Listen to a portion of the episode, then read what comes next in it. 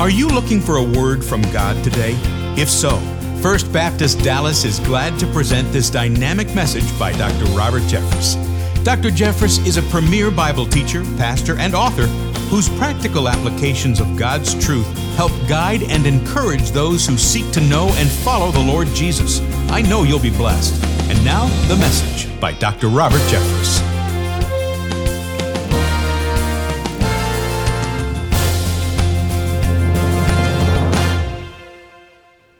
A few years ago, I read the book True Compass. It was the autobiography of the late Senator Ted Kennedy.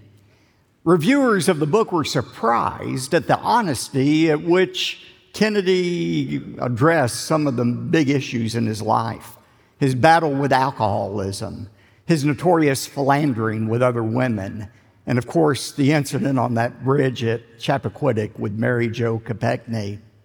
The reviewers said that Kennedy's candor gave credibility to his book. You know, it's the same way with the Bible, of the many evidences for the inspiration, the trustworthiness of the Bible is the way the Bible treats its heroes.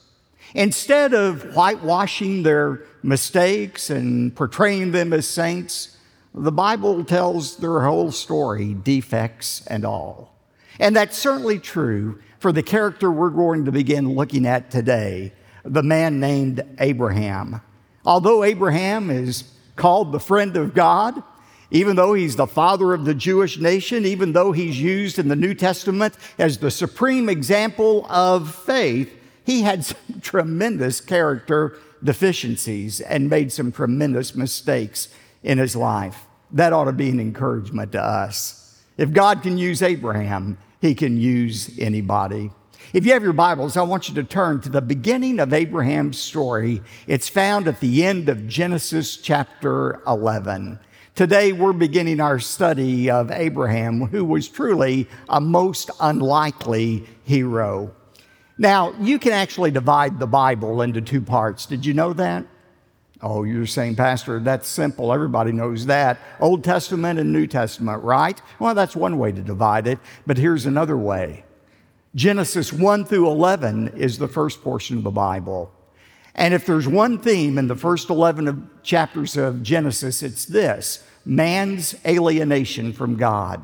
God created man perfect, put him in a perfect garden, and yet when sin, the virus of sin, entered the world, man started moving further and further and further away. The climax of that alienation is in, in Genesis 11 when man tries to uh, disobey God and uh, build the Tower of Babel. That was the ultimate violation of God's will. But then, beginning in chapter 12, we find the second division of the Bible. From Genesis 12 to Revelation chapter 22, the rest of the Bible is the story of God's reconciliation with man.